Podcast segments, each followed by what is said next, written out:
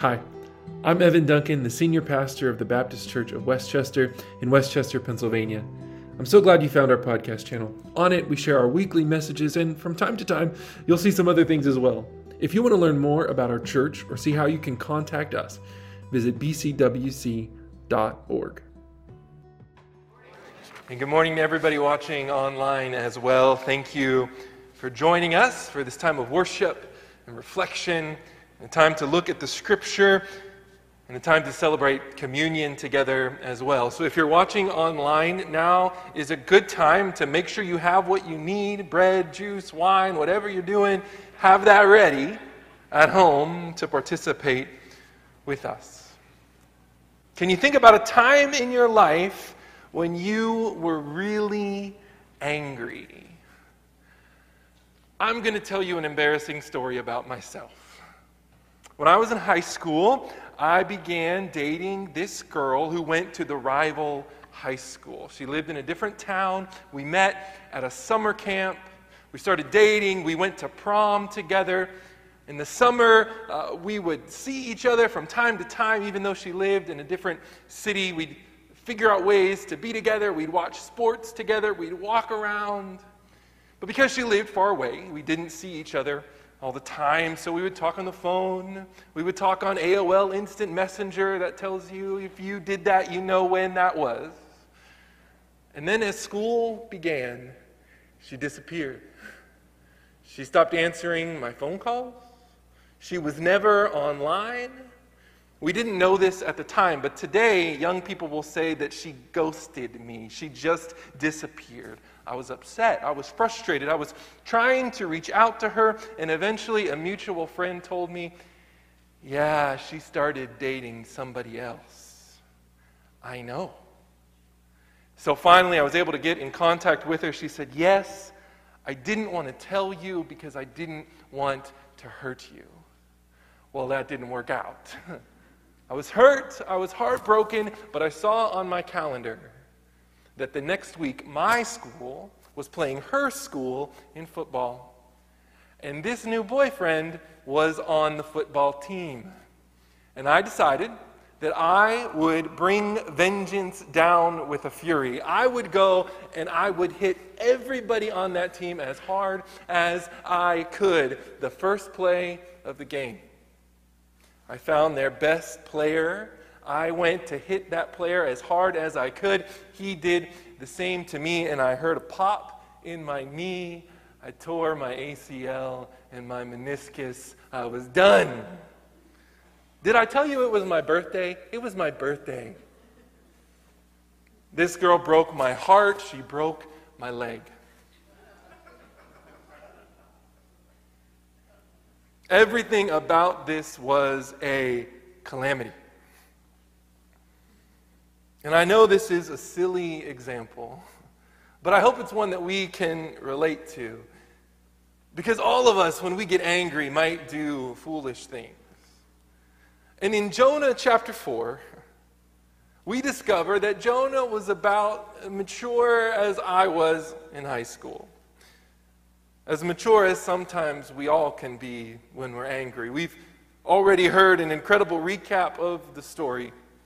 Jonah, called to go to his enemies, runs away, ends up in a fish, prays, is given a second chance, goes to see his enemy, the Ninevites. He gives the weakest sermon you've ever heard, just a few words, and yet the people respond. The people turn to God they turn from their evil ways, and God decides to spare them. And that's where we will pick up the story today. But as we do, think about those times you've been angry. When I've been angry and I want vengeance, it's within all of us. Our burning anger wants to burn everything down. You've been there. Maybe even the thing that you are angry about happened a long time ago, and the smolders continue to smoke beneath the surface.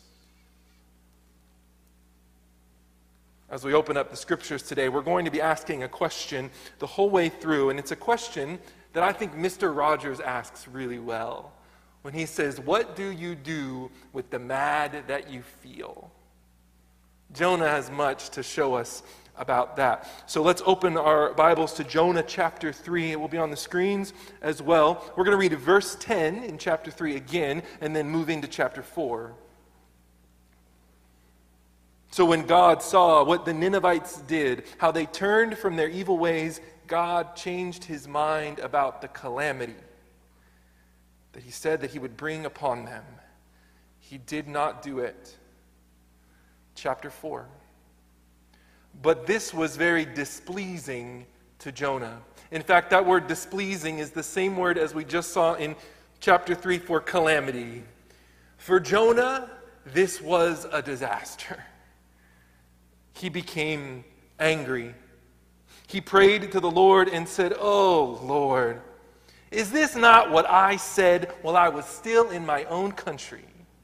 This is why I fled to Tarshish at the beginning, for I knew that you are a gracious God and merciful and slow to anger and abounding in steadfast love and ready to relent from punishing. And now, O Lord, please take my life from me, for it is better for me to die than to live.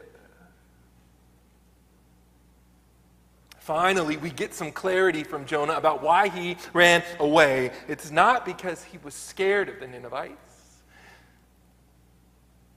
He doesn't run away because perhaps he thinks he's not adequate. He runs away because he is afraid that God will be merciful.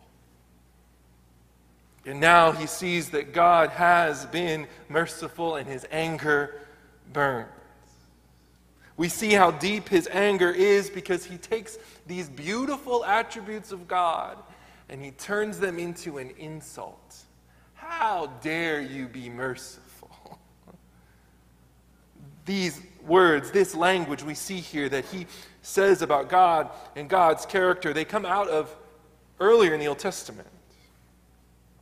In fact, in Exodus chapter 34, as God is giving his law to Moses and making his promises with the people of Israel, making them his people, showing them what God is like.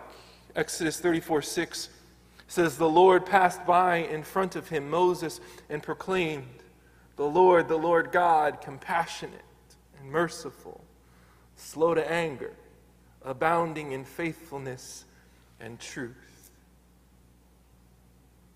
these beautiful characteristics of God, now an insult on Jonah's lips. He's angry.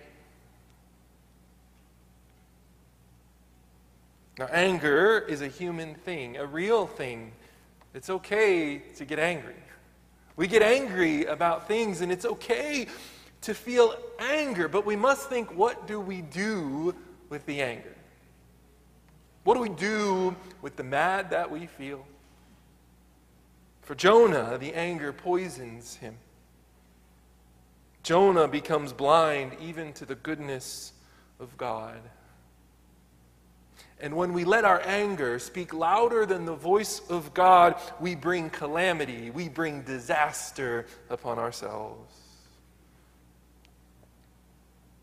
The, the preacher and poet Thomas John Carlisle writes an incredible poem about this section of Jonah called Question. It says, I hate God's enemies with perfect hatred. Why can't God do as much? this is what Jonah feels, perhaps sometimes what we feel.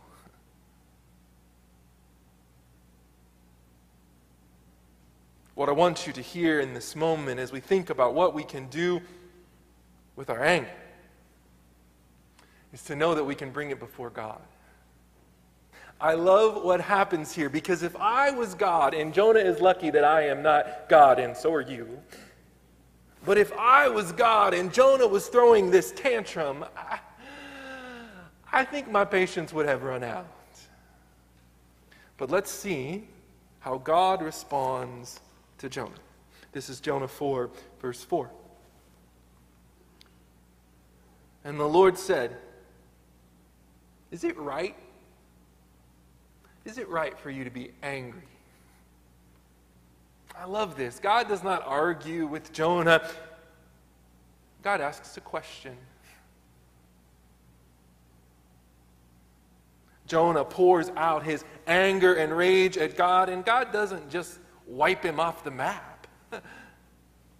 he gets close and asks a question Jonah, how's that anger working out for you? Are you getting the result that you hoped for? Is this all right? Is this going well?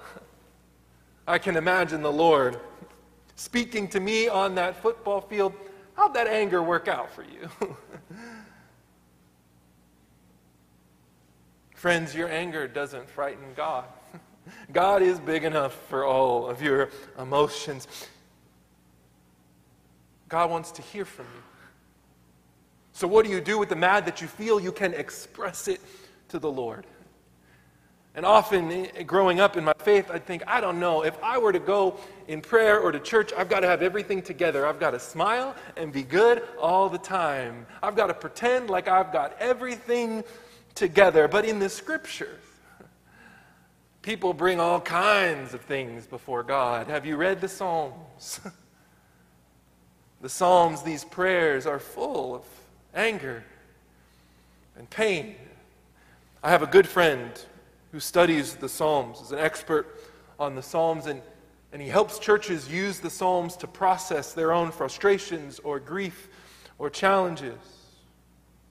And what he said to me one time is, is that when we express our anger to God, we don't have to carry it alone anymore. Jonah expresses his anger to God, and God doesn't leave him or lose patience with him. He just asks a question.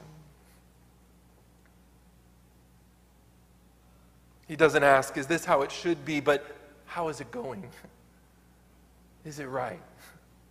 Is it beneficial? It's a great question to ask of our own anger. Is this helpful? Is it right? Sometimes it is. Anger can motivate us towards change or action or defense of the weak. But Jonah is unable to ask the question of himself, to interrogate himself, to examine what's happening within him. I imagine as God said to Jonah, For you, is it right? God may have emphasized you. You, Jonah, who, if I didn't show mercy to, would be in a fish or in the ocean. you, Jonah, who barely even followed my command, who withheld my message to these people, who I could wipe off the map right now. Is it right for you? Has it been helpful for you? Because God has been patient with Jonah, and God is patient with the Ninevites, and God is patient with us. So, what do we do with the mad that we feel? We can express it to the God who is with us. God can handle it. Cry out in your prayers. Pray from the Psalms. We must process and sit with and know that God is with us. I love how the theologian Phyllis Trible says it when she says, Anger leads to destruction. If we repress it or we suppress it, it burns. It burns the one who contains it. But if it's expressed, it can burn to those whom it's directed. Anger is an inevitable part of the human condition, but the divine questioning God, asking questions here, offers the opportunity to work it through and to work through it. Instead of moving away from Jonah's anger, God moves in. This is the good news. That while we were far off, while we were still sinners, while we rejected God, Jesus moved in, got close, gave up his life for us, invites us in. Unfortunately, Jonah takes off again. This is verse 5. Then Jonah left the city and sat down to the east of it. He made a booth for himself there, and he sat under the shade, waiting to see what would become of the city. The Lord appointed a bush, he made it come up over Jonah to give shade over his head to save him from his discomfort. So Jonah was very happy about the bush. But when dawn came the next day, God appointed a worm. And that worm attacked the bush so that it withered. And when the sun rose, God prepared a sultry east wind, and the sun beat down on the head of Jonah so that he was faint. And he asked God that he might die. And he said, It is better for me to die than to live. But God said to Jonah, Is it right for you to be angry about the bush? And Jonah said, Yes, angry enough to die.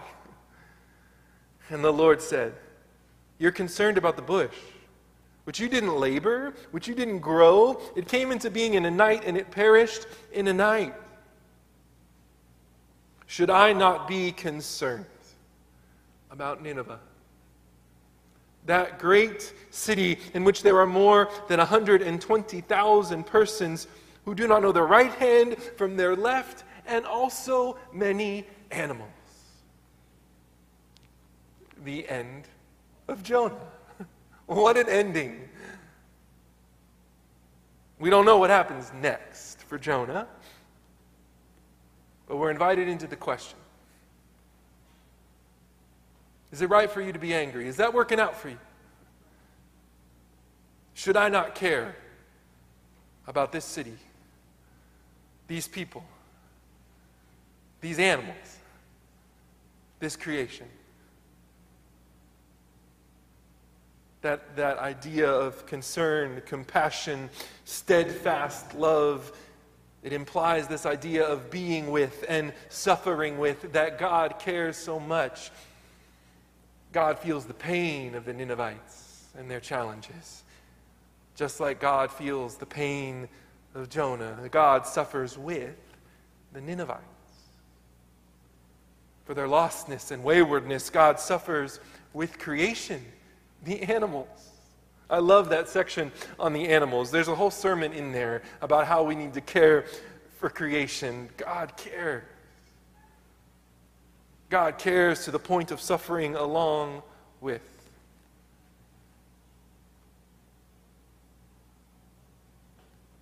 Do we? Do we care?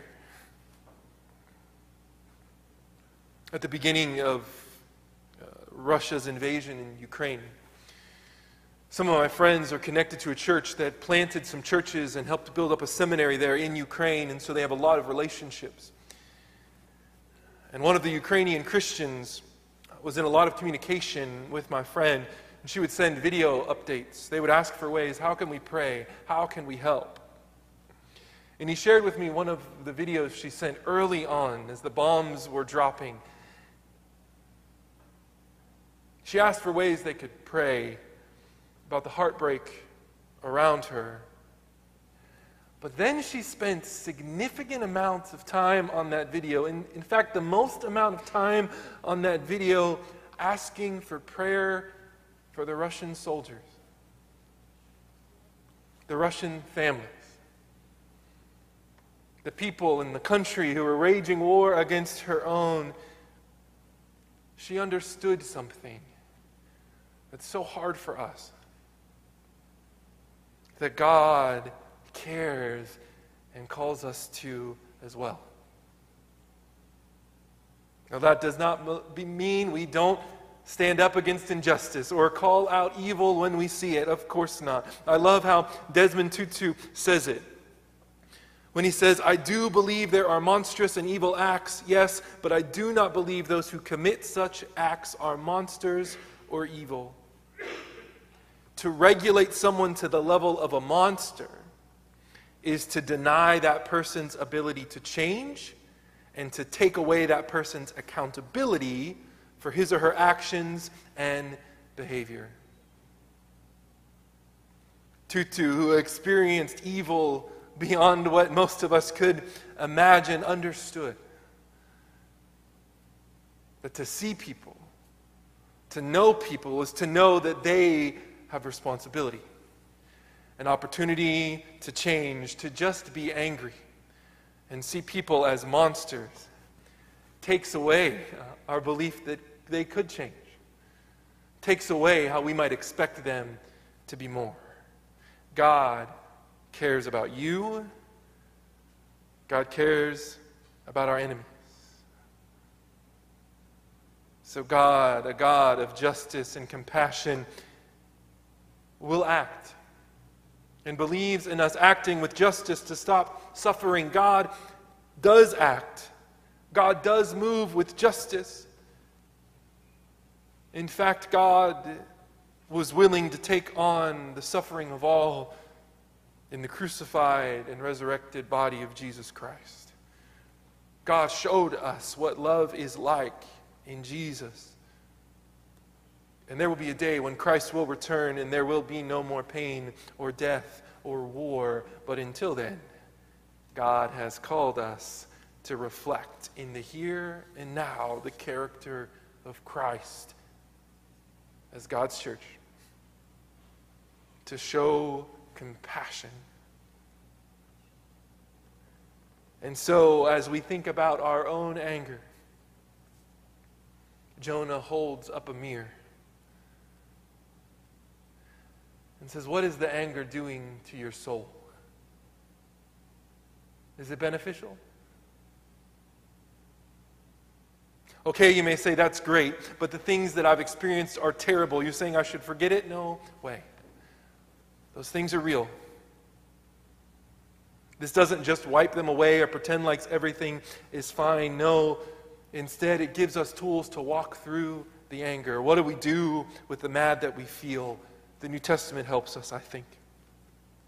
In James chapter 1, verses 19 through 21, James writes Know this, my beloved brothers and sisters.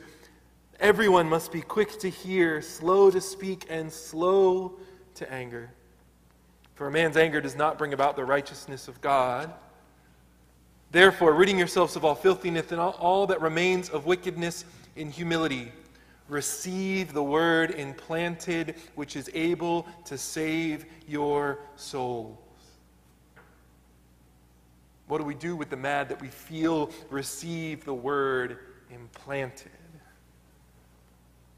To go in our anger and sit and soak in scripture, in prayer, and reflection, to ask the questions of ourselves. This is something I have to do sit in silence and reflect on God's word, to reorient my misplaced anger. Because when anger and impulse come quickly and naturally to me, I want to react and give my opinion and tear people down with little thought. And the writer is daring us to slow down to place ourselves on the hill, to sit next to Jonah and ask, What do we do when God shows mercy and for us it feels like a disaster? What do we do when we're confronted with our own anger, our own insecurities? See, Jonah has a dream for the world. And it's a dream where the wicked will be wiped out and he can dance on their graves, but God has a dream a dream that exchanges violence and anger for compassion and love. God's dream empties graves. Peter will write about this dream in 2 Peter 3 9. The text says, The Lord is not slow about his promise, as some say slowness, but is patient towards you, not willing for any to perish, but all to come to repentance. The question at the end of the story is Will Jonah exchange his angry story, his dream of vengeance, for God's story of hope, of restoration, of transformation? Not that the Ninevites will not be held accountable, but that the Ninevites might be changed. It's a dream for us. Will we exchange our dreams for revenge, for God's dream, for compassion? To celebrate the God who is merciful and gracious, slow to anger, abounding in steadfast love, ready to relent. Friends, God is ready to forgive. God is ready to forgive you. God, who would care for Jonah and the Ninevites, cares for us.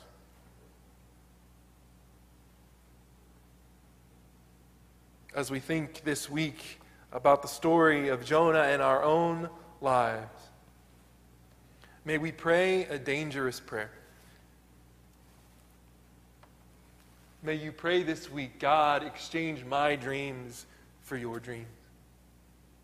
Restory the false stories I tell myself with your story. When you feel the anger burn and the jealousy boil and the frustration simmer, ask the question Is this right? Is this beneficial? And there may be times that it is. But what will you do with it?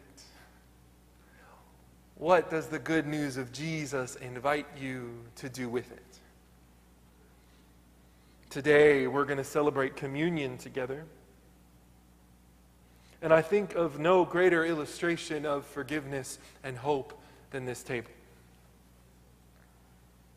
Where we gather at this bread this cup to celebrate, to remember Christ's sacrifice for us, but we also remember Christ's love for others that binds us together, that Christ, knowing that it was his last meal, chose to gather with these his disciples who were mixed up and different and from all kinds of backgrounds, including a disciple that would betray him.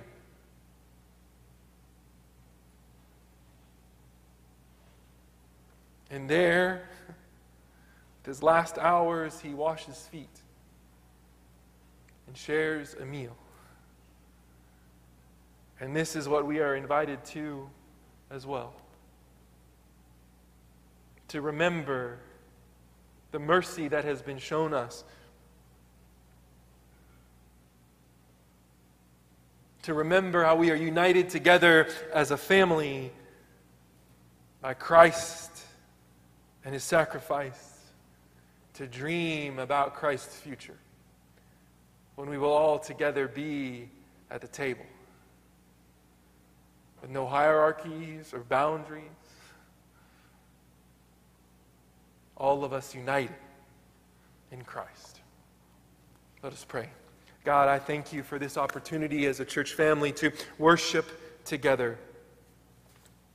I thank you for your work in the Ninevites and in us, God, and I pray for your mercy. We who are quick to anger and vengeance, God, may you slow us down. May you help us listen and ask the questions you ask. When our anger and frustration could poison ourselves or spill out on others, may we take it to you. May we know that you are close and you can handle it. May we receive your word and your promises implanted deep within us. Thank you, God, for your love. We pray these things in the name of Jesus, our King. Amen. Thanks for listening to the Baptist Church of West Chester podcast. If you have questions, want to connect, or are looking for ways that you can support God's work at this church, visit bcwc.org. And as you go, through whatever your day may throw at you, I want to share this blessing with you. May the peace of our Lord Jesus Christ go with you wherever he may send you. May he guide you in the wilderness, protect you in the storms. May he bring you home rejoicing at the wonders he has shown you. May he bring you home rejoicing once again into our doors. Go and be the church.